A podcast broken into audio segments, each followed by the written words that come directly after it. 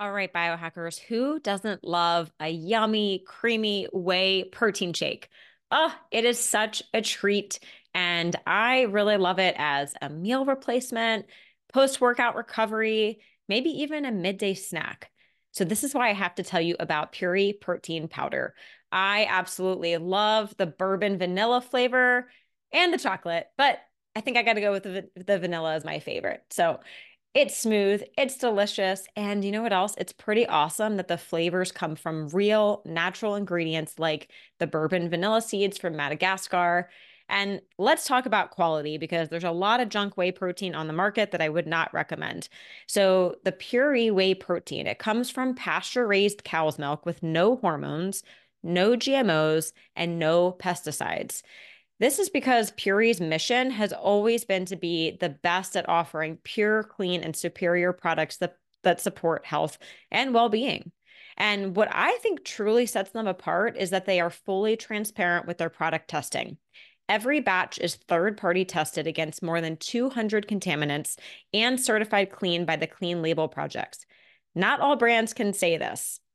Plus, each product contains a QR code so you can personally scan it and review the test results at home.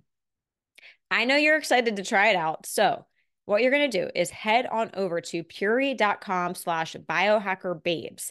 That's P-U-O-R-I dot com slash biohackerbabes. And then make sure you use promo code biohackerbabes at checkout to save 20%. All right, let's get back to the show. We're digging deep and asking the questions we need to ask. Years of stress and not just emotional. I was depleting my body, I was malnourished. I'm working out like crazy, I'm eating all these healthy foods. How could I not be well? We have to get back to the basics. We can change the way our genes are expressed. Anyone that wants to improve their health or upgrade their health, they should be biohacking. My name is Renee. And I'm Lauren. We are the Biohacker Babes. We're sisters, and we're joining forces to empower you to become your own biohacker and upgrade your life. The Biohacker Babes podcast aims to create insight into the body's natural healing abilities, strengthen your intuition, and empower you with techniques and modalities to optimize your health and wellness. Because life is too short to not feel your best every single day. This podcast offers health, fitness, and nutritional information and is designed for educational purposes only. You should not rely on this information as a substitute for, nor does it replace professional medical advice, diagnosis, or treatment. If you have any concerns or questions about your health, you should always consult with a physician or other healthcare professional. Thank you for joining us, and welcome to the show. Welcome to episode 72 of the Biohacker Babes podcast. I'm Renee and I'm here with my sister Lauren. Hey, hey. And we are going to be bringing on another friend. This is going to be a really fun three way conversation today. My friend Angela Foster, she is a fellow Kion coach. So we met about three years ago when we went through Ben Greenfield's Kion coaching program. And I just actually like really connected with her. She's got such great energy super smart. She's a fellow female biohacker and she also has a podcast. So we just a couple weeks ago were like, hey, why don't we do like a three way conversation um, for both of our podcasts? I think this could be a really fun way to share what we're doing and what's going on in the biohacking world. And yeah, two birds, one stone. I mean, this is not an interview. This is a fireside chat. And I think that was really new for us and exciting. It's so cool to be in the same space um, with a similar minded energy. And uh, I learned a lot from her. And I think it was kind of nice to just like go around the table and and fire off some questions and maybe dig a little a little bit deeper than we would in a normal interview. Yeah, she definitely brings a lot of different experiences to the table, what she's been through, and the type of clients she works with. And she is across the pond. I wish she was closer. The three of us would probably have a blast hanging yeah. out together. But for now, we get to Zoom Goals. fireside chat. yeah. So, we wanted to share a little bit more about Angela before we bring her on for our conversation. So, Angela is a nutritionist and executive health and performance coach. She's also the host of the High Performance Health podcast, the show where she talks about everything you need to break through limits and achieve a high performance mind, body, and lifestyle. She works with high performing clients, including top CEOs and entrepreneurs, as well as executives and athletes. She's also the founder and CEO of My DNA Edge. It's an exclusive private membership site giving individuals the tools and biohacks needed to optimize their genetic expression for optimal health and performance. After recovering from a serious illness in 2014, Angela left the world of corporate law with a single mission in mind to inspire and educate others to live an energetic, healthful, and limitless life. Angela uses a combination of modern science and biohacking with time honored holistic practices to transform her clients' health, energy, and performance. Angela's particular field of specialty is in optimizing the expression of her clients' individual genetics for ultimate health. She's also the author of the book, Rethink Health Live Younger, Longer, which is due to be released later this year. Awesome. You guys are going to love her. Let's do this. So I am thrilled to be here today with the Biohacker Babes. I'm here with Lauren Sambataro and Renee Belz. It's so good to have you girls on the show. I'm so excited to chat to you today. Yes, right back at you, Angela. We're excited to have you on our show and kind of share all your knowledge with our listeners. This is going to be a fun three-way female biohacker mastermind, I think. yeah, yeah we've exactly. never done this. It'll be nice to just have a casual chat yeah, exciting. So let's kind of um, let's kick off with that because I guess the thing is, biohacking is becoming more and more popular. I think for women, and I think it's almost even more important because we are. Let's face it, we are a bit more complicated than men. Um, I don't know if you girls agree, but I think that biohacking for women is so important, especially from a hormonal perspective. Um, what are your thoughts on that? Absolutely. I mean, I think as a species that can reproduce, we can create other bodies inside of us. We're definitely more complex. There's so many more processes hormonally and metabolically that happen that don't happen for men. So it is a much more complex case. There's much more um, depth that we need to look at when it comes to health and fitness and lifestyle and longevity and all of the things. It continues. Yeah, so true. And actually, it was that was my first foray back when I was still practicing as a lawyer because it was actually my hormones that kind of kicked the whole thing off because I um I was struggling with PCOS and so initially I was actually prescribed metformin, um, the diabetic drug, which obviously is a great kind of biohacking longevity drug, but for me it gave me like the worst indigestion. I literally could not eat on it, and so I kind of and it was basically drugs and surgery. That's how they were going to treat it, and that was quite scary because because I was sort of told that I might never have children. So for me, I was desperately still practicing as a lawyer, but kind of hunting around and reading everything I could to work out, you know, how could I actually make this better myself? And that was really my first foray into it. And I kind of realized that there was a link between, you know, glucose metabolism and insulin sensitivity and PCOS that kind of started to unlock things for me. But I'm curious, um, what about you both? So Renee, let's like kick off with you. What kind of what first led you to get into biohacking?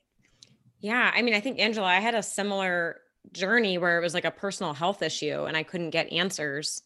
I was in my early 20s. I was exhausted. I had brain fog. Traditional medicine had no idea. You know, they ran all the lab tests. They said I was completely normal. Just keep sleeping. You're fine but I didn't want to take that as an answer. So I kept searching. And mm. our dad is actually a biological dentist. So he's been in the holistic world since I would say like the mid 80s.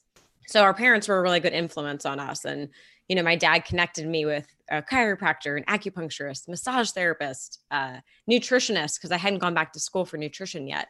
And I was like looking everywhere, running whatever lab tests I could find. I mean, you should see the stack of labs I have. Like, I need like a separate filing cabinet just for all the labs. But I was just trying to like grasp onto anything I could find. Um, and ultimately, it ended up being I had to biohack everything, right? Circadian rhythm, my diet, my sleep optimization, heavy metal toxicity, hormonal imbalance, right? It wasn't just one thing. And I yeah. think that's really where the biohacking for women or for everyone really comes in because no one's going to know your body as well as you do right? Like there were little things along the way that I was like, oh, yeah, when I do that before bed, I feel like that in the morning. Let me write that down. That could be something, right? And there's like little things like that along your journey that no practitioner or doctor mm. is going to be able to figure out. So that's why like I'm such a big, you know, proponent of biohacking. Like, you have to know your body in and out and be able to tie the pieces together. Of course, having a coach like one of us along the way, I think we just speed the process up.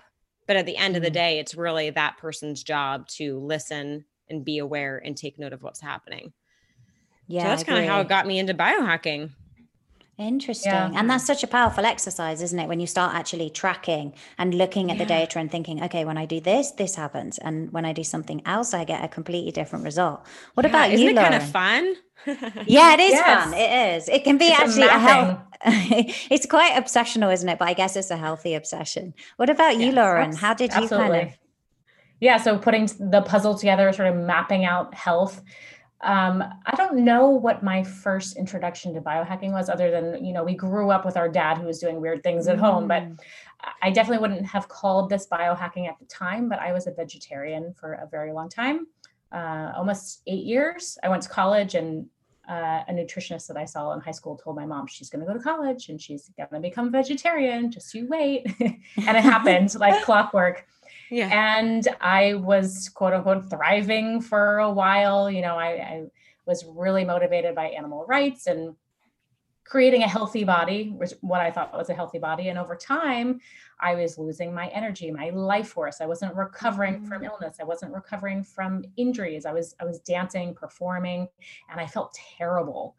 And I started to eat animal products again and now looking back, I'm like, oh, that was kind of biohacking because I was listening to my body. I was kind of putting like the nutrient pieces together for this puzzle so I could bring back my vitality and my energy. And that was a game changer for me. And that's just the personalization behind it. Biohacking is all about personalizing because we're not unique. We sorry, we are incredibly unique. We are not mm. like anyone else. So maybe that could work for someone else. It didn't work for me. And that was the first time in my life where I thought, okay, there's something else here, and I have to put the pieces together.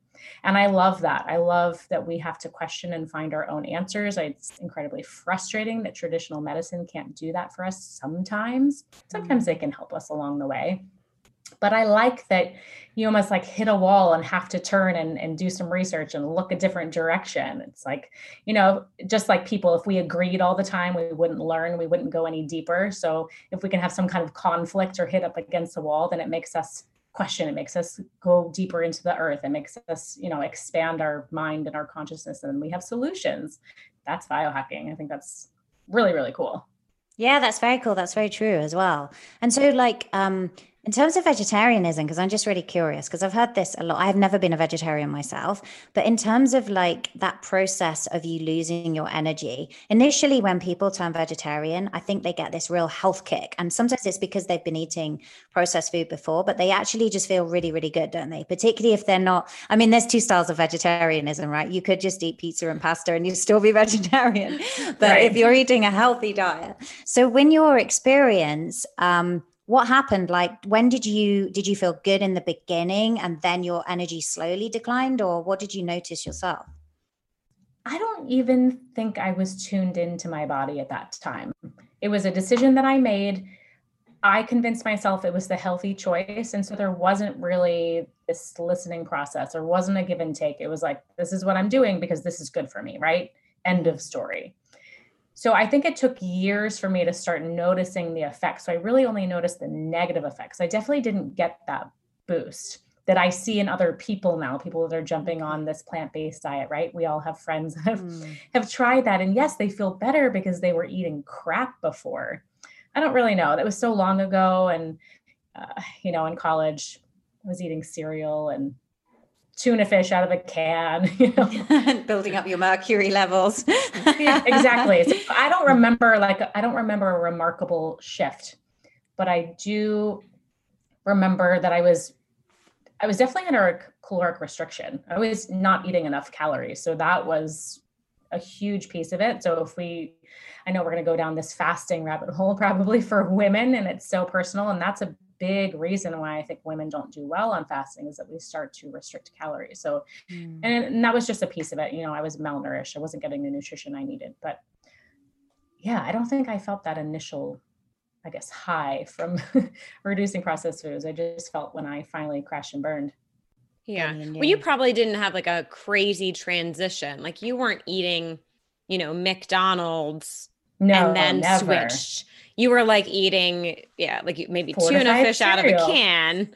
yeah, I think you're. It just Yeah. wasn't as big of a jump. And then you were you were very active, right? You were dancing all through college and after college, and Always. I think yeah. like you know the big debate we see now between like vegetarianism and maybe carnivore on the other extreme or like when we're looking at these studies that say oh meat is increasing the risk for cancer it's killing us you know what about the lifestyle factors right the people that are eating meat are also mm-hmm. more likely to smoke drink alcohol not exercise versus someone that gets on the vegan kick you know they're eating more vegetables they're doing yoga they're meditating like there's lifestyle things that come into play but for you lauren my Right. point is i don't think there was like a major shift in the lifestyle factors Right. I agree. Absolutely. Yeah, so you didn't see that. And I guess it must have been a- quite a different upbringing, right? Growing up with a dad that was already into kind of, I guess, biohacking, but that's not how he probably turned it, but into biological dentistry and and going very natural things. Because that was a, you know, I guess, um, well, I think you guys in the US are a bit more co- progressive in this regard than we are in the UK anyway. We're always a little bit behind you but certainly like when i was growing up it was kind of well you know if you're ill you go to the doctor and they prescribe you some medication and that's kind of the route out um, which obviously is not going to be how you kind of get yourself back to optimal health by any stretch. But it must have been kind of fun i guess going and different growing up in that environment. Yeah i you mean say, like? eh, you know and yeah like you said our dad didn't call it biohacking back then. I think Yeah. he was just he was just hacking his biology and it happened to be later called biohacking kind of thing. I mean yeah we had like an infrared sauna in high school and a vibration plate. Like we definitely had access to some really cool things and got a little bit more into nutrition and and supplements you know using like homeopathic remedies where maybe someone else would have used a prescription medication so definitely a good Right. If someone was feeling ill and maybe we had to go to the doctor, you know, my dad would pull out his arsenal of homeopathic remedies and vitamins and herbs before we we went to the doctor. You know, it's like try these 50 different oils and ointments before you take and the it's drug. interesting isn't it because you do actually like we have a, an infrared sauna here at home and you know i notice like my teenage son dives into it and i think you know we have a gym so they're always working out the boys like they're into it and i think it makes such a massive difference because we basically do as our parents do rather than as they say so Oh, yes, yes. it's such a head start for you girls right growing up in that environment Yeah, Yeah. but I still managed to go off to college and gain the freshman 18. is that what you call it there the freshman Yeah. 18 I think That's it's usually the freshman 15, but I managed to get 18 pounds on in one semester. Three. that's good Yeah. going Yeah. I Do you just have a term for that. Angela? No, we don't actually. we have a very I guess that's an American like- thing. yeah, one for the the first week of Freshers Week, but um, yeah, that that revolves around something completely different. but no, actually, it's funny that you say that though, because looking back. I definitely look back at my first year at uni and I put on weight from all the alcohol and everything else. And I guess everyone does, but we, yeah, we don't we don't think of it in that way. Do you know what I mean? So Okay. yeah, we don't have a term for it. So, but yeah, it's the Yeah, that- indulgence. The beer and pizza will get to you for sure. Yes. Yeah. Just Oh. the natural progression of young adulthood, I guess. Probably more forgiving. We're so judgmental. Yeah, Why would you probably. do that to your body? Yeah, I'm so Learn curious. So, how are your your kids responding to this? And what was that first experience of your son going in an infrared sauna? Do they question it, or do they just go in and try it out? They Is just, there do you know, they- conversation around it? Yeah, they just they embrace it. They enjoy it. I think um we've always kind of like my husband and I've been into things as you were saying with your dad, so like meditation. So they've, you know, not all three of them. My eldest is I suppose more open to this. But then even my 8-year-old, you know, it's like really fun. The other day I was saying to her, she she'd been she does they both both my two youngest are big swimmers. And so she was like, Oh, my hair's so dry. And she was like, Can you give me a hand this time washing my hair? Because obviously at eight, she can do it herself, but you're never going to quite get the shampoo out in the same way. And then we were in the shower and she was like, Mommy, Mommy, Mommy, we've got to finish with the cold rinse. And, you know, she's Oh, like bracing herself. And she's like, We've got to do the cold shower. And she kind of rips it out of daddy for not doing it. And so it's weird, isn't it? But I think the more you grow up in that environment, the more they want to do it. And she was like, This just, she was telling, I think her tutor tutor actually was basically asking her to write her perfect day. And she was obviously talking about a day on holiday, but then she was like, then I come off the beach and then I get in a cold shower. And he was like, why do you go in a cold shower? And she was like, because it builds resilience. Wow. Just, that's amazing. that was really funny. But yeah, I Ah, think they at eight years do embrace it. So you know what? I'll say all of this, and they'll probably hit 18 and go to uni, and then do the freshers 18 or whatever you call it, and just like drink loads. You can't. I mean, everyone goes through it, don't they? So Yeah. it's and then they come home on winter break and they say, Mom, help me. yeah, exactly. Get me back to how I was. I feel terrible.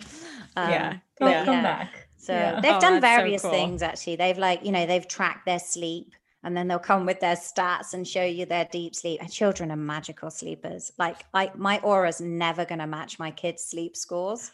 You know, Do they have Oura Are they wearing aura? they don't wear Ouras, but they've done it before where they might use like that like sleep cycle and put it to airplane mode so it's not doing it and then they track it so it's not as accurate but then they'll be like and their sleep's perfect you know it just follows the cycles like you want to like you just see on a scientific report of how your sleep Yeah. architecture should be and i guess that's the thing about being a kid isn't it so they do these Yeah, fun the things stress hasn't hit yet. The stress Not of yet. life.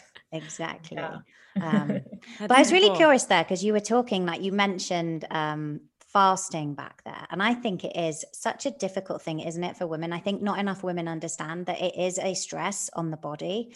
And I'm Mhm. always trying to to help get the message out there that you have to look at like there are seasons in life and this might not be the time for you to be doing like daily 20 hour fast so like for me Exactly. I don't know about you two, but I find you got to put in the whole thing that's going on. So I'm busy, I'm running my business, and I've got three children, and we're running around here, there, and everywhere. And I exercise a lot. So for me, doing really extended fasts, I think just actually just pushes my cortisol up, it lowers my HRV. So I'm kind of quite moderate. Whereas in another 10 years' time, when the kids have left home and you know, I'm in a different hormonal stage, then maybe that would be the right time. And I'm just curious what you found in terms of your own experiments as well and working with clients in terms of fasting for women.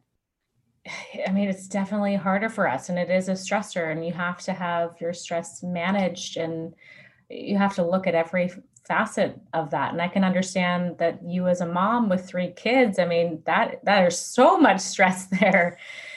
so that's a really hard starting point. I I always think it's interesting when men are like, "Oh, you can do it," like, or, or I have so many male friends that just don't eat till 4 p.m. They don't even think twice about it. I'm like, oh, I feel terrible. And you know, there is a psychological component to it because we're used to eating. I like food. I don't want to not eat food. So part of me is like, I, I just don't want to do it. So I try to go beyond that. So part of my fasting challenge is just to see if I can go beyond the psychological component and actually get some of the benefits, which are longevity, autophagy, you know, a, a greater um, insulin sensitivity, blood glucose. But you know, there's some days when my body can't handle it, and I have to be really honest about that. So, you know, using the Oura Ring, my Whoop, um, and then just checking in with symptoms to see how I'm feeling. But I think to enter that challenge without tracking, without doing any quantification, could be a really dangerous thing. Mm, Yeah. Yeah, and Lauren, you go into that fast knowing like if you need to cut it short, you're going to do that. Yes. So I'm fasting today. I, I tend to test, uh, fast on Tuesdays just to keep a schedule.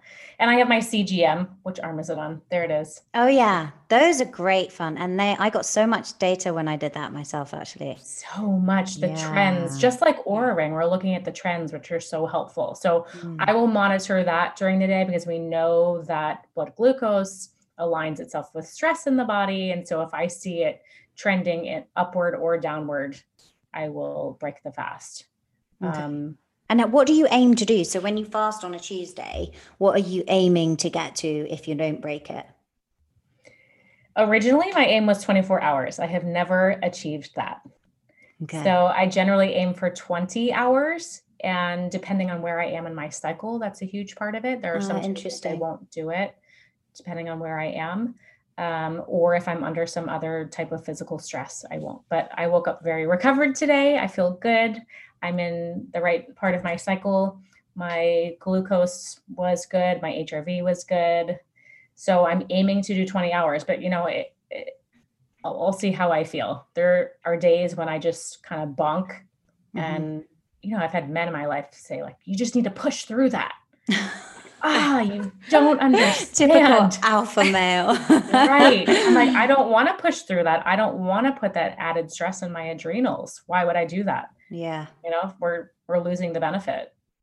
Yeah, for The sure. benefit is not to lose weight. It's not for caloric restriction. That is a part of it, but that's not the reason for it.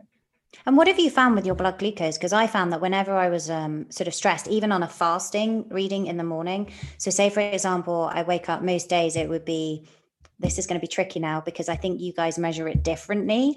So we have a different scale. So it was like Right. 4.4, which is pretty low. And then if I was really stressed, like someone had kept me up at night, or I think I did this at the beginning of the pandemic when I was homeschooling three at the same time. And so then it would like shoot up, even fasting to 5.7. So do you notice like quite a significant if you start to feel under stress? I will notice generally it will drop. My my glucose. Oh, that's interesting. It'll go down because mine went up. Yeah. Ah, Um, but in general, the picture, the trend for the day is that I have really stable blood glucose. And that's one of the reasons I do it. And what I've seen long term is that my my blood glucose is just more stable, even on days when I'm not fasting from this one day.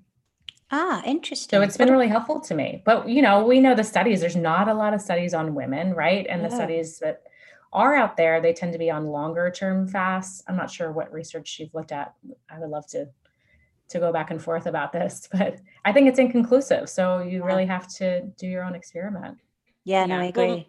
Most of the research is just menopausal women, men, and then Mm, rats. Yeah. Yeah. I don't think they're looking at women in their 20s, 30s, 40s.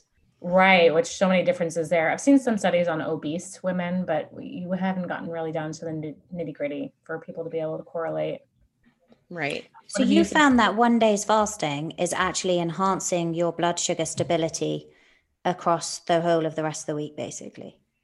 That's interesting, isn't it? I can't say with 100% confidence that that's why. It could just Yeah. be I've I've really like dialed in my eating because of my Mm. CGM. But It definitely helps you do that, don't you think? Have you done this, Renee? Have you tra- tracked Mhm. yours with us? I found that it, re- it really held Yeah. me accountable. And do you know one of the biggest surprises for me was I know that juicing always elevates blood sugar, but what was really interesting was I made a celery juice, which lots of people will say, you know, obviously super healthy. They drink it daily, and Right. it literally skyrocketed. That was really, really an eye opener for me because it was like as soon as you remove the fiber, and I think, you know, when I look at my genetics, I am more sensitive to carbohydrates. And actually, it was interesting because my husband wore a CGM at the same time. So we were both tracking together, and the same um, food item would not have the same impact on his. And that's that's the beauty of biohacking, isn't it? Is because we're all so different. yeah. And he did not Yeah. see that happen, but in me, it literally skyrocketed. Um, so yeah, it was Oh, really so That's so cool. What a cool challenge. So did he have anything that that skyrocketed his levels and not yours? He was more sensitive to caffeine than I was. Mm. Yeah, Hmm. that would have more of an impact, which was interesting. Um, Yeah. Oh, I would love for my husband to wear one and see what his is. yeah, Yeah. and and to do it together when you're eating the same thing is actually really fun. Yeah. So Yeah, have I you made bet. changes to family meals or the way that you cook or prep food together? Well, actually, what was interesting was it was only certain things like that. So I was like, okay, I need to be aware of that. I don't actually juice a lot in any event. So I'd say that was one change. I did notice the other thing I noticed was caffeine I had to be careful with in the afternoon. So it definitely elevated my blood sugar in the afternoon, but not so much of an impact in the morning. But I think that I was tired. So then I was experimenting well, what if I meditate instead of caffeine? What happens? And it was really interesting how much more stable my energy is and how much more stable my blood sugar was. So a few tweaks, but then mostly like you, mine was very, very stable. So I wasn't seeing changes. There were a couple of times, and I'm going to repeat the experiment because there were a couple of times when I saw my blood sugar lower quite significantly at night. And that was interesting. So it would record as being kind of in a not a danger zone, right? But it's enough if I'd been up and around, I think, to make you lightheaded. So that was interesting, me seeing it go the other way. Um, Yeah, I've seen that in the red. I know Renee, you've really been working on your dips through the night, right? Yeah, I had the same thing. I was seeing like 2, 3 a.m., these dips happening. And I was trying to do like a 14 hour fast every night. That's been my goal. And I thought I was feeling pretty good with that. But then when I saw these dips, I added in a little snack before bed. And I just did like that Dave Asprey recipe. It's a tablespoon of nut butter, a teaspoon of raw honey, and a teaspoon of MCT oil. And that stopped the dip. Interesting. Yeah, but it's that debate. I'm like, okay, so I'm losing out on that full fast, but mm. my sleep is probably better. Mm. So yeah, that's, that's such a thing with fasting. A lot of people, their quality of sleep goes down, and if that's happening, what's really the point there? Right? We yeah. should never yeah. be compromising our sleep. No, never. When you when you think like how beneficial sleep is, and also like so for me, yeah. I tell you what was really interesting was I discovered when I looked at my genetics that I have one copy of APOE4, so the Alzheimer's gene. So you know Us when you too. look at you do, do you? So yeah, both when you of look us at um Dr. Dale Bredesen's work, you know, he'll talk about if you have two APOE3, your risk is like 9%. If you have one of APOE4, it goes up to 30%. And then if you have two, it's over 50%. So you're now kind of more likely than not to develop it.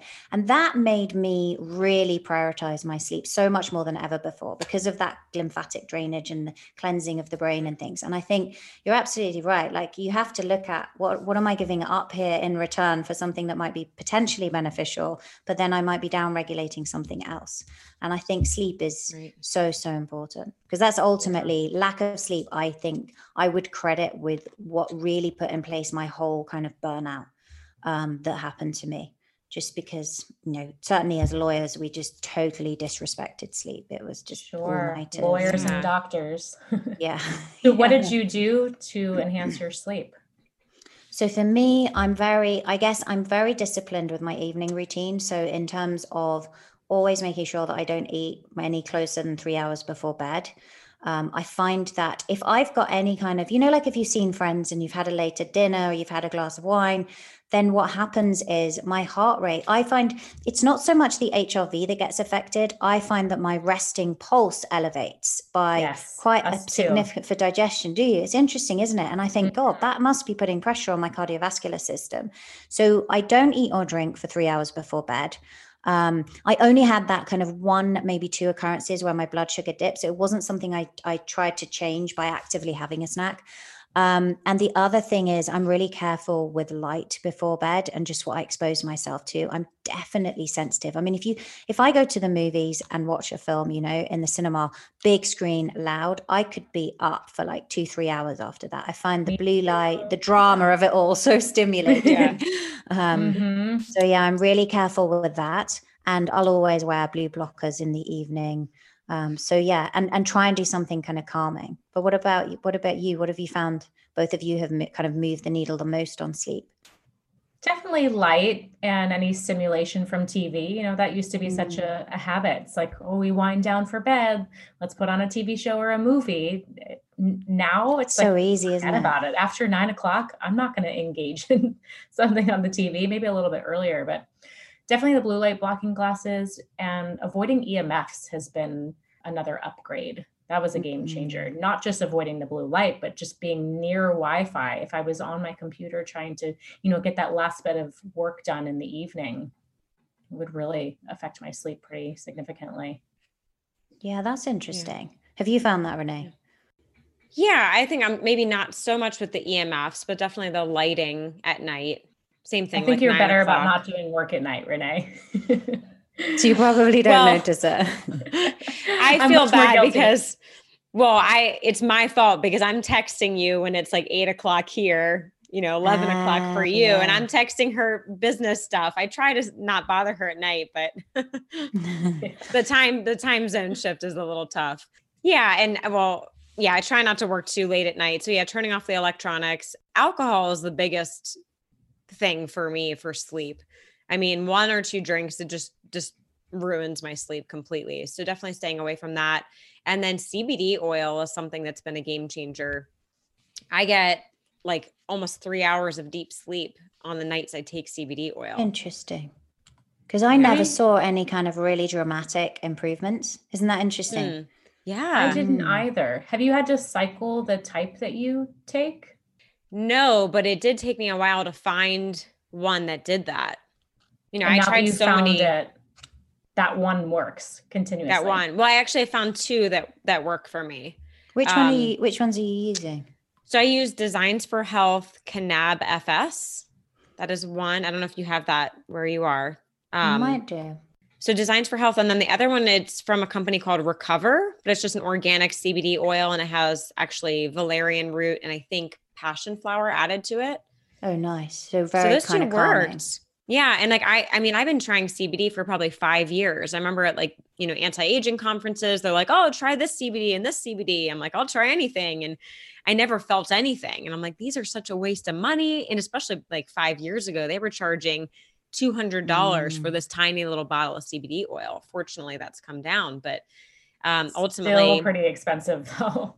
it is, it is. But but for me, that's like that's a priority. I try to only do it five nights a week just to not overwhelm my system. And where how are you taking it? You taking it um sublingually, like under the tongue? Or? Sublingual. Yeah. Mhm. Okay. Interesting. Yeah, I didn't notice huge um kind of benefits with it, but I Yeah. I'd kind of, I guess I'd like to experiment again. I find that things change. You know what I did notice going back to EMFs? I think, you know, there's some sign, scientific research, isn't there, that EMFs themselves actually interfere with melatonin production. And I'll Mhm. tell you what I found is recently my father's been really ill in hospital. And so I've been much more kind of, I've had to be more, more accessible in terms of phone calls. My mum's been staying with me now, but before that. And so I never, our Wi Fi goes off at night, all mobile phones are turned off. So, because of the access I wanted to give my mum, I kept my phone on. And that has dramatically, and obviously it's for a short period and I feel it's necessary, but it has dramatically impacted my deep sleep. My, my Oura, my, my deep sleep score has just, and whereas I was always somebody who would have really good levels of deep and REM. And yeah, that just trashed my deep sleep score. Yeah. But it's Where's difficult because it could be stress. So Is your it's phone kind of next on the- no, it's sort of away from me um, on the other side of the room, but just enough so that if I need to get up, I can get it. But I think even just that radiation, I didn't realize how sensitive. But then it's difficult because also it's a stressful time. So is my deep sleep impacted? Because actually, you know, like when you look at cortisol and melatonin, they have an inverse cycle, don't they? An inverse relationship. So if cortisol's high, you're not going to produce as much.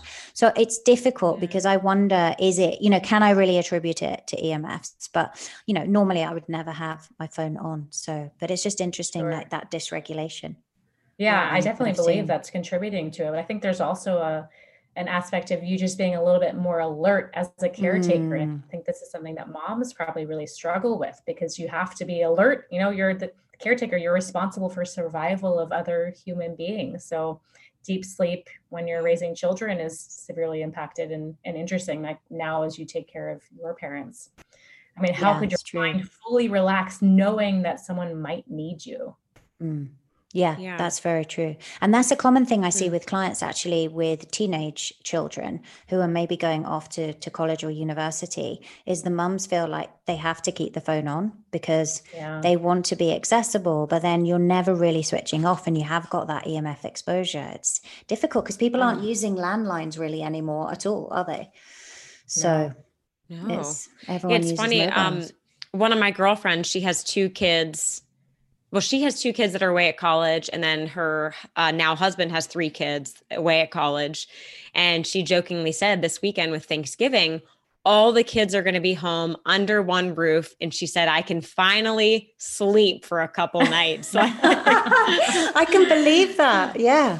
Yeah. That must be how it is, right? Because you're always worrying about them. yeah. yeah, five Until kids all wants at to college. Go out and hang out with their friends. They're out till 2 a.m. and mom still Right. isn't going to sleep. yeah. Yeah. Yeah. That's so true, though. Yeah. well, Um, speaking of those hormones, so like cortisol and melatonin, I'm curious, Angela, do you do that kind of testing with clients? I do sometimes, yeah. I will look at part of like like with Dutch testing. Um, I'll look Okay. at like cortisol testing. Um, I tell you what's really interesting actually when you look at cortisol is I did some um, testing on myself about six months ago because I was very um, uh, ane- well, not quite anemic, but I had an iron deficiency where I needed infusions to do with the PCOS, and I was looking at all my hormones. And what I noticed is because um, you know, I had this period of burnout where I then had pneumonia and I was hospitalized. And it took me a long time to kind of get back on track. And even now, I think that like turning that ship around from burnout is so difficult. So, what I noticed looking at my own cortisol that was very interesting was yes, it did go up in the morning and it would almost like overshoot to get me out. But then my metabolized cortisol, cortisol was really low and my salivary cortisol was very low um, within like an hour of waking. So it just wasn't enough. And I think commonly, I think you see that, don't you, in very, very driven, particularly like we were saying with the stress with women, particularly driven women have to be so careful because I think you can push so hard to the point of, and I was falling into the trap that I knew I shouldn't. You know, that whole thing of like, well, I just need caffeine to get going, or you know what, I'm going to do another HIIT workout because then the endorphins make me go for a run. The endorphins make me feel amazing. And actually, all you're doing is just adding the stress and stress and stress until finally, like my own body was just struggling to actually produce enough cortisol to naturally make me feel more awake during the day and then drop off at night. So it would just drop off. I mean, it was flatlined by the evening but it would just drop off way too quickly. I don't know if you've seen that yourself with, and I've seen it with clients, generally in women who just push, I think, too hard for too long. Yeah. yeah. I mean, that relationship between free cortisol and the metabolized cortisol is uh, like your body didn't have the opportunity to make it because there was no reserve. Mm, exactly. um, I, I dealt with my own, what they called at the time, adrenal fatigue. We know it's HPA axis dysfunction. And I had to totally flip my lifestyle. I entirely pulled back pulled back on caffeine. I prioritized sleep, like just let myself sleep whenever. Stopped doing intense workouts. When you mm. can't, like you said, if you keep adding that stimulus, which is fuel to the fire, you're not going to be able to build up that reserve again. It's like you really, I love the analogy. I just pictured you said turning the ship around. It's almost like you hit an iceberg. You have to turn yeah. the Titanic around. It's so hard to round that corner same as like making any massive changes to body composition or to change lifestyle habits. The beginning recreating that foundation is so hard and then once you get back on that path it becomes a little bit easier but you have to make massive changes if you want to build up yeah, um, you do. And I think a lot of people don't realize that either, do they? Is they they actually then they keep pushing. There's another thing, I don't know if you see this, where you'll see that people they push harder and then they get a little bit of weight loss resistance. Sometimes, you know, mm-hmm. clients and they say to me, I'm just one and a half kilos off, which is what that's like three pounds. It's tiny, oh, but it's yeah. like I'm pushing and pushing, and they don't realize that, as you say, it's like we need to just dial things back and then it just yeah. comes off. And I've seen it in my own body as well. You know, you, it's so easy to think, I just need to do more. I need to do more. I'm not doing enough. And then actually you do what you're saying and you go for long walks and yoga and sleep when you can. And all of a sudden, like that one and that three to four pounds in body weight just comes off. There's no like abdominal fat. And it's the same because now yeah. your body's back in balance. But yeah, it sounds counterintuitive, doesn't it, to people? Right. But I do, Definitely. I agree with you. I think using something like the Dutch test to have that visual and to show clients what's actually happening, because it's hard to match the data mm-hmm. with physiological symptoms if you're not actually seeing what's happening in the body. So that can be really powerful to use. Yeah. The, sure. You know, the saliva work, the urine work, the blood work, all of it, creating that picture together. Yeah. Cause I think there's a big misunderstanding with cortisol. Like people think cortisol is bad like whatever I can do to lower it is good. And mm-hmm. but unless you test, you don't know is your cortisol high all day? Is it low all day? Is it high in the morning, low in the evening, low in the morning, high in the evening, right? You don't know. And then different supplements and different lifestyle things are going to change how you would approach that. Um, and then I have to say, for anyone that's, you know, maybe done cortisol blood testing in the morning, like that's not telling you anything. No right? I mean, how stressed do we get when we're having our blood drawn? I would think your cortisol would be high, right? Oh yeah, I start sweating exactly. every time. yeah, yeah. Like so breath, that's not a breath. good picture. yeah, yeah. I know. Yeah, I'm always like, true. I can't look, and the phlebotomist is like, "Are you okay?" I'm fine. I just don't want to look. yeah, that's why I love with the Dutch test that they're using the the salivettes now, where you just like pop it in your cheek. Oh, it's horrible yes. though. Do you not think? I just Oh, I it's better than so spitting hard. into a tube. Just the chewing, I, I, I don't yeah. know, maybe like the chewing on it, it just feels like. But then I'm really sensitive to like you know cotton wool, anything that makes you feel like your teeth are sensitive. So just sticking oh, that in my oh, mouth sure, and trying yeah. to. It like, is a little salivate. It's it's like cardboard, isn't it? but it's Yeah. easier. Hey, it's easier for many people than giving blood, isn't it? So Yeah. Yeah. And the, I have to say, the spitting in the tube, I had a really bad experience one time. I was doing a cortisol test with the spitting in the tube, and it was my first one. I was barely awake. I just rolled out of bed and I, I'm spitting and spitting, and oh, it's finally full. I go to put the lid on and I hit the bottle, Oh, the no. tube, and the saliva went all over my bathroom counter. And then I'm like, ah, oh, now my Oh. cortisol is really high because I'm Yeah. like so stressed. I better not do it again now. Yeah. The trials Yeah. and tribulations of lab testing. It's not easy. Yeah. No. Yeah. Get through it. but it is worth doing. So, what have you kind of, and since, I mean, you guys were saying when we were chatting earlier that you're about to go into another kind of lockdown. As I mentioned in the UK here, we're just about to come out of one. What have you kind of been working on in, have you done anything new and exciting in lockdown that you've been like, hey, this has been a time to experiment with something different? I think for me, probably the biggest thing is so starting today, there will be no gyms for me. So um, I'm really going to just take the next couple weeks to kind of do everything we were just saying. I'm going to do more Mhm. walking, more yoga. I have an infrared sauna, so I'm going to be using that more often and just try and really focus on sleep and recovering. And that's what I did like the beginning, the first shutdown here. I really focused on that. And it's funny, like we were saying about once you kind of let go, the weight will kind of fall off. I was a little worried the beginning of shutdown. I'm like, I'm going to be stuck at home. I can't work out. I'm going to gain all this weight. But really, I did everything I just said the yoga and all the uh, more working in stuff. And I didn't gain any weight, No. you know? Because you're just amazing, like letting your body, yeah. So I think the next couple weeks, I'm just going to focus on on that. Try and see the positive in this crazy time, um, and just try and relax and let it be. That yeah, I think sounds the so cool. positivity is such a huge thing because I think a lot of the weight gain that's happened for people this year is just out of fear. Our bodies shutting down and being afraid, and then having that cortisol rise and seeking comfort through food. But if we can just like breathe a little bit more, meditate a little bit more. I know for me, I've been really prioritizing walking because in New York, I generally walk 20,000 steps in a day without even trying. Mm. So to go on a even a partial lockdown, I have less miles to travel. So I'm always trying to find creative ways just to move more. So like I'll take my uh, the stairwell up to the roof and back down and kind of cycle around as I check my email and Instagram and But that Um, adds up so quickly, yeah. don't you think? I think people don't realize that. I always do that. Like I'll always go if I'm going to use the bathroom, I'll go to a different floor. Because Oh, yeah. just even that Right. just makes a difference, right? You can see it right. compared to a day where you're just sort of sitting. So Yeah. it makes I think people underestimate the power of it. But um, that Yeah. sounds cool. I'll tell you what I tried actually. Uh, that's New York based recently. Was I don't know if you've come across them. Is a brand of nootropics called Find My Formula.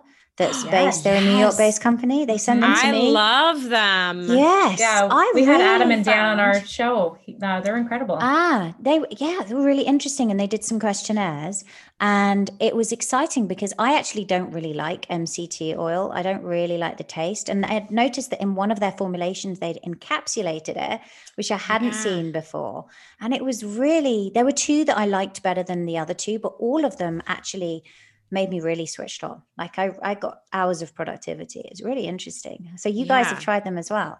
yeah. yeah. Renee, you saw I- incredible benefits from it. Oh, right? I feel amazing. Um, and I fine tuned it over the last year of like which ones, and I'm actually enjoying the caffeine free creativity one because that was the only thing I was doing the ones with caffeine at first, and I was like amped up for the day.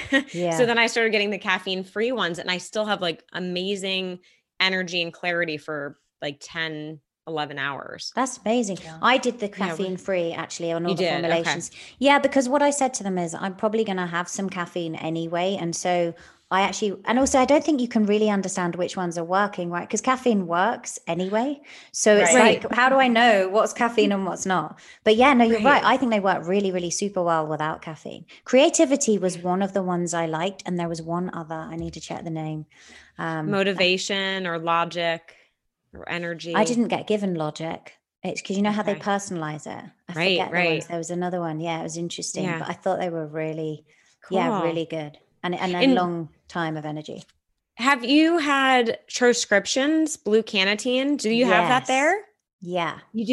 Yeah, I okay. I was wondering that. So That's good. and. I like, but I don't like. Um, so you know, you can have the one that they do. I like the pure blue rather Oh, okay. than with the blue. nicotine and the caffeine. Yeah, I like the pure blue. I do as Um, well. Do you? I still have my coffee. Yeah. Exactly. And also, I've have you ever tried doing just the pure blue with nootropics and caffeine? then you're just like a Duracell No, tell bunny. me. That's quite Really? fun. That's going a bit crazy, but yeah, if you've got like a really a day where you really need to bring it, I have combined them, um, and that that was that was a fun morning. I'm gonna Oh, be honest, like I wouldn't do that after midday. Um, Yeah, Okay, so that's okay. a morning thing. And, and what kind of coffee are you Yeah, you're drinking? never going to sleep. Um, so it's one that I get here. It's a very local one in the UK. I get the beans and then um, I grind it myself. I just have it black, or I'll put collagen powder in it. That's something actually I've been trying to find ways to sneak collagen in uh, recently, other than in smoothies. And I just find that collagen mixes so well in black coffee, and Yes, it it actually has like quite a nice creamy taste without putting Yeah. any kind of milk or anything like that in it that you don't want to. So I agree because I've been um, I'm finally dairy free and I really love cream in my coffee, but I'm I'm off of that right now. I don't mind black coffee, but I really miss the creaminess. And I found the same thing, the collagen, especially with like a little frother. Really yeah. Oh, interesting. I haven't frothed it actually. That's interesting. it's so fun. Just Yeah. a little Oh, handheld device. It takes two seconds and it, it almost creates like a latte uh, with no ingredients, just the collagen. oh, I'm going to try Yeah. that tomorrow. Um, Because that was really interesting actually when I was doing all the research recently on collagen. I was just really fascinated by how it works and how it, because it is really, really effective, isn't it, taken orally, and how it kind of tricks your body when when your body sees those amino acids and peptides, it kind of tricks the body to thinking there's been some kind of injury and breakdown of collagen. So then the body's like, like, oh, hello, I better make like up, you know, step up my production, which as you get older Right. goes down. And then you've just given it exactly what it needs to do that. I just think it's it's Yeah. brilliant. So I'm kind of, yeah, Yeah. experimenting with quite a few scoops of collagen at the moment. And I'll have to see. You never know. I may go into 2021 looking a bit younger. That's be my hope. You already look amazing, so. Angela, do you have a favorite-? Do you have a favorite brand of collagen? I'm using, and I don't know if this would be available where you are, because they are a UK company called Hunter Gatherer. They do Oh, that's a a lot cool of kind of nose to tail, and they do like really nice avocado mayo. Um, and they do a great collagen powder. Yeah, I don't know if they're in the US yet. What about you? Yeah. Yeah, I haven't I heard of haven't that heard one. of that.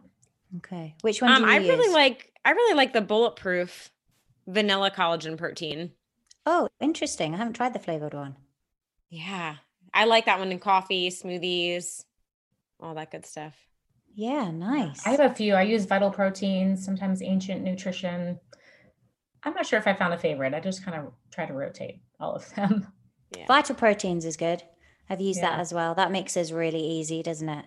Yeah. Um, yeah, I've tried that one. Oh, So amazing. many good So I just took my So- last sip of my black mushroom coffee and I forgot that I had put some rosemary in there and I, I got a big chunk of rosemary that came out. That Oh, was my yum. nootropic of choice today, a little rosemary in the coffee. Oh, in the coffee. That's nice. Does it taste yeah, good? I use it like as a stir stick. I really didn't think I would I'd like the taste of it, but it's nice, especially in the winter. It's it adds like a little bit of spice and it's supposed to be a, a cognitive boost.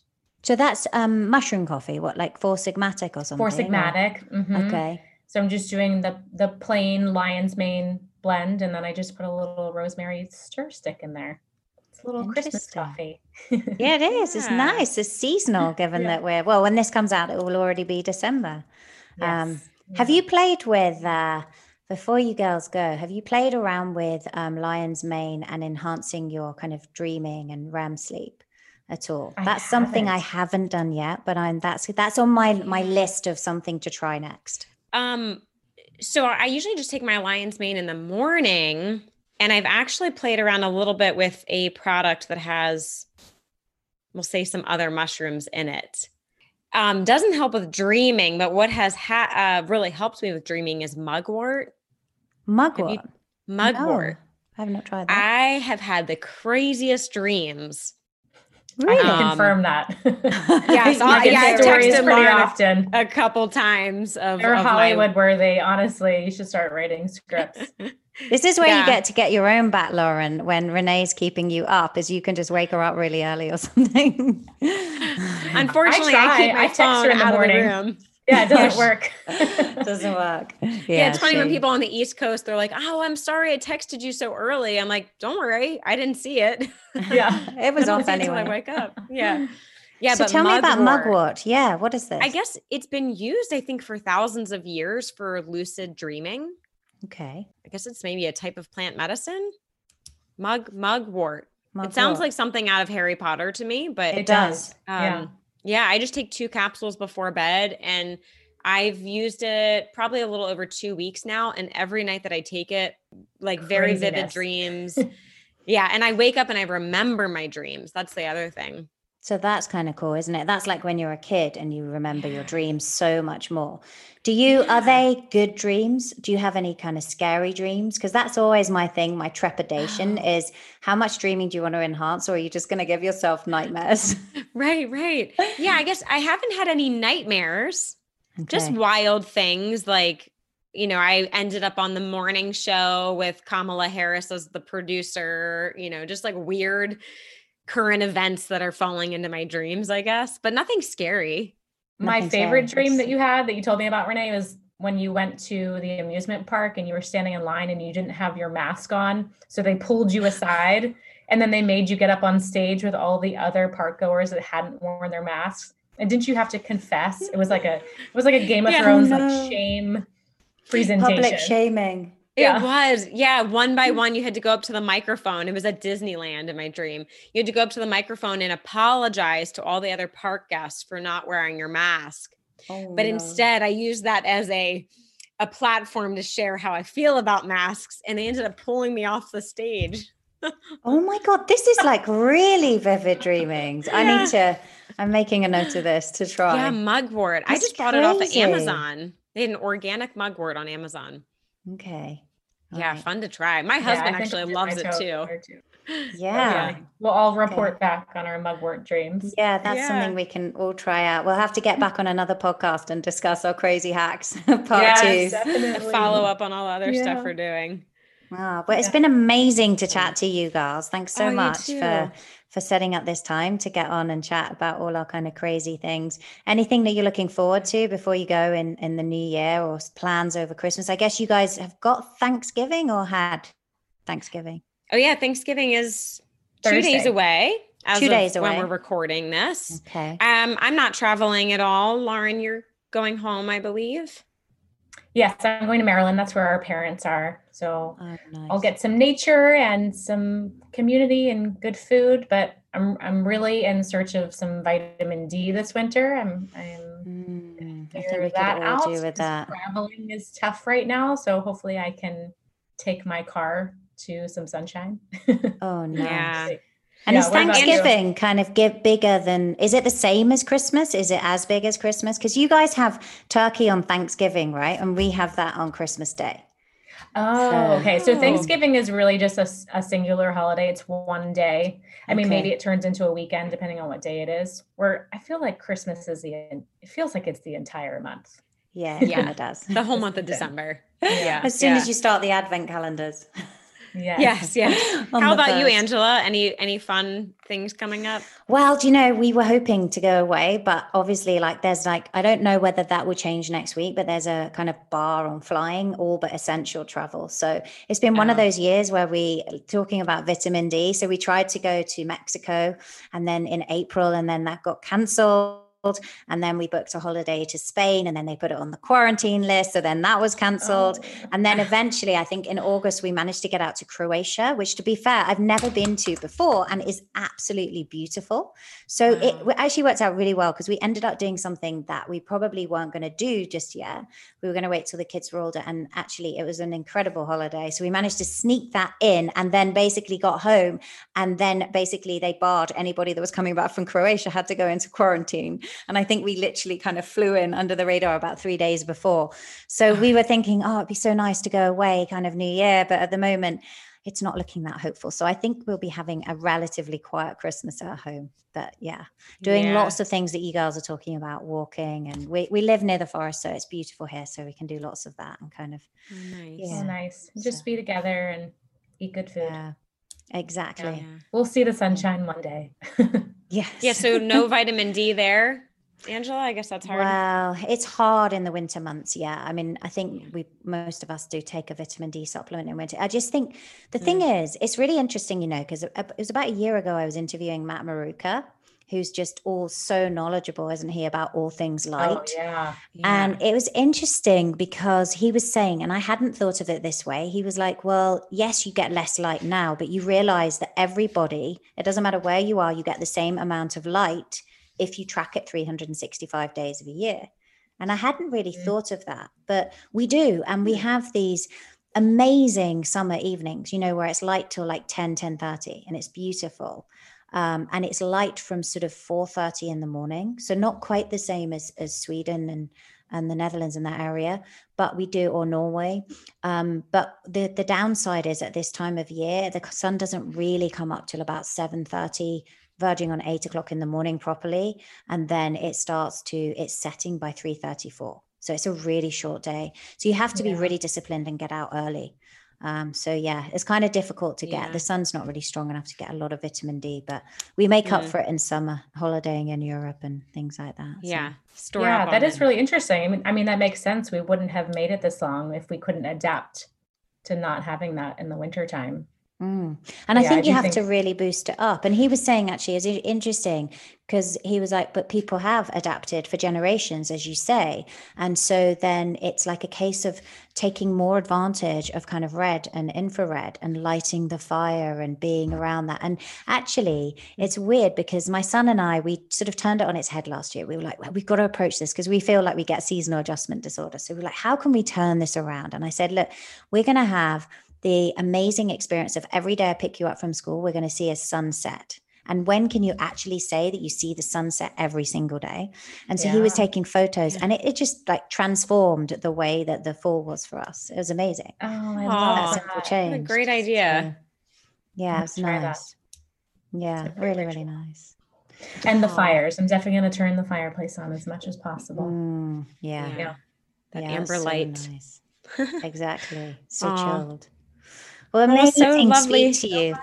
Yeah. I love it. We all speak at the same time. We're so happy to talk to each other. Yeah, it's been so much fun. So thank you so much. We'll have to get together again in the new year, and we can uh, we can touch base when I've tried organic mugwort too. yes, I want to hear. Yeah. yes, we'll definitely have to catch up soon. yeah, for sure. Well, thanks, ladies. Thanks, Lauren. Thanks, Renee. And I'll talk to you soon. Yeah, Thank you, thanks, Angela. Love this episode of the Biohacker Babes podcast? Head over to Apple Podcast to subscribe, rate, and leave a review. We truly appreciate your support. Until then, happy biohacking.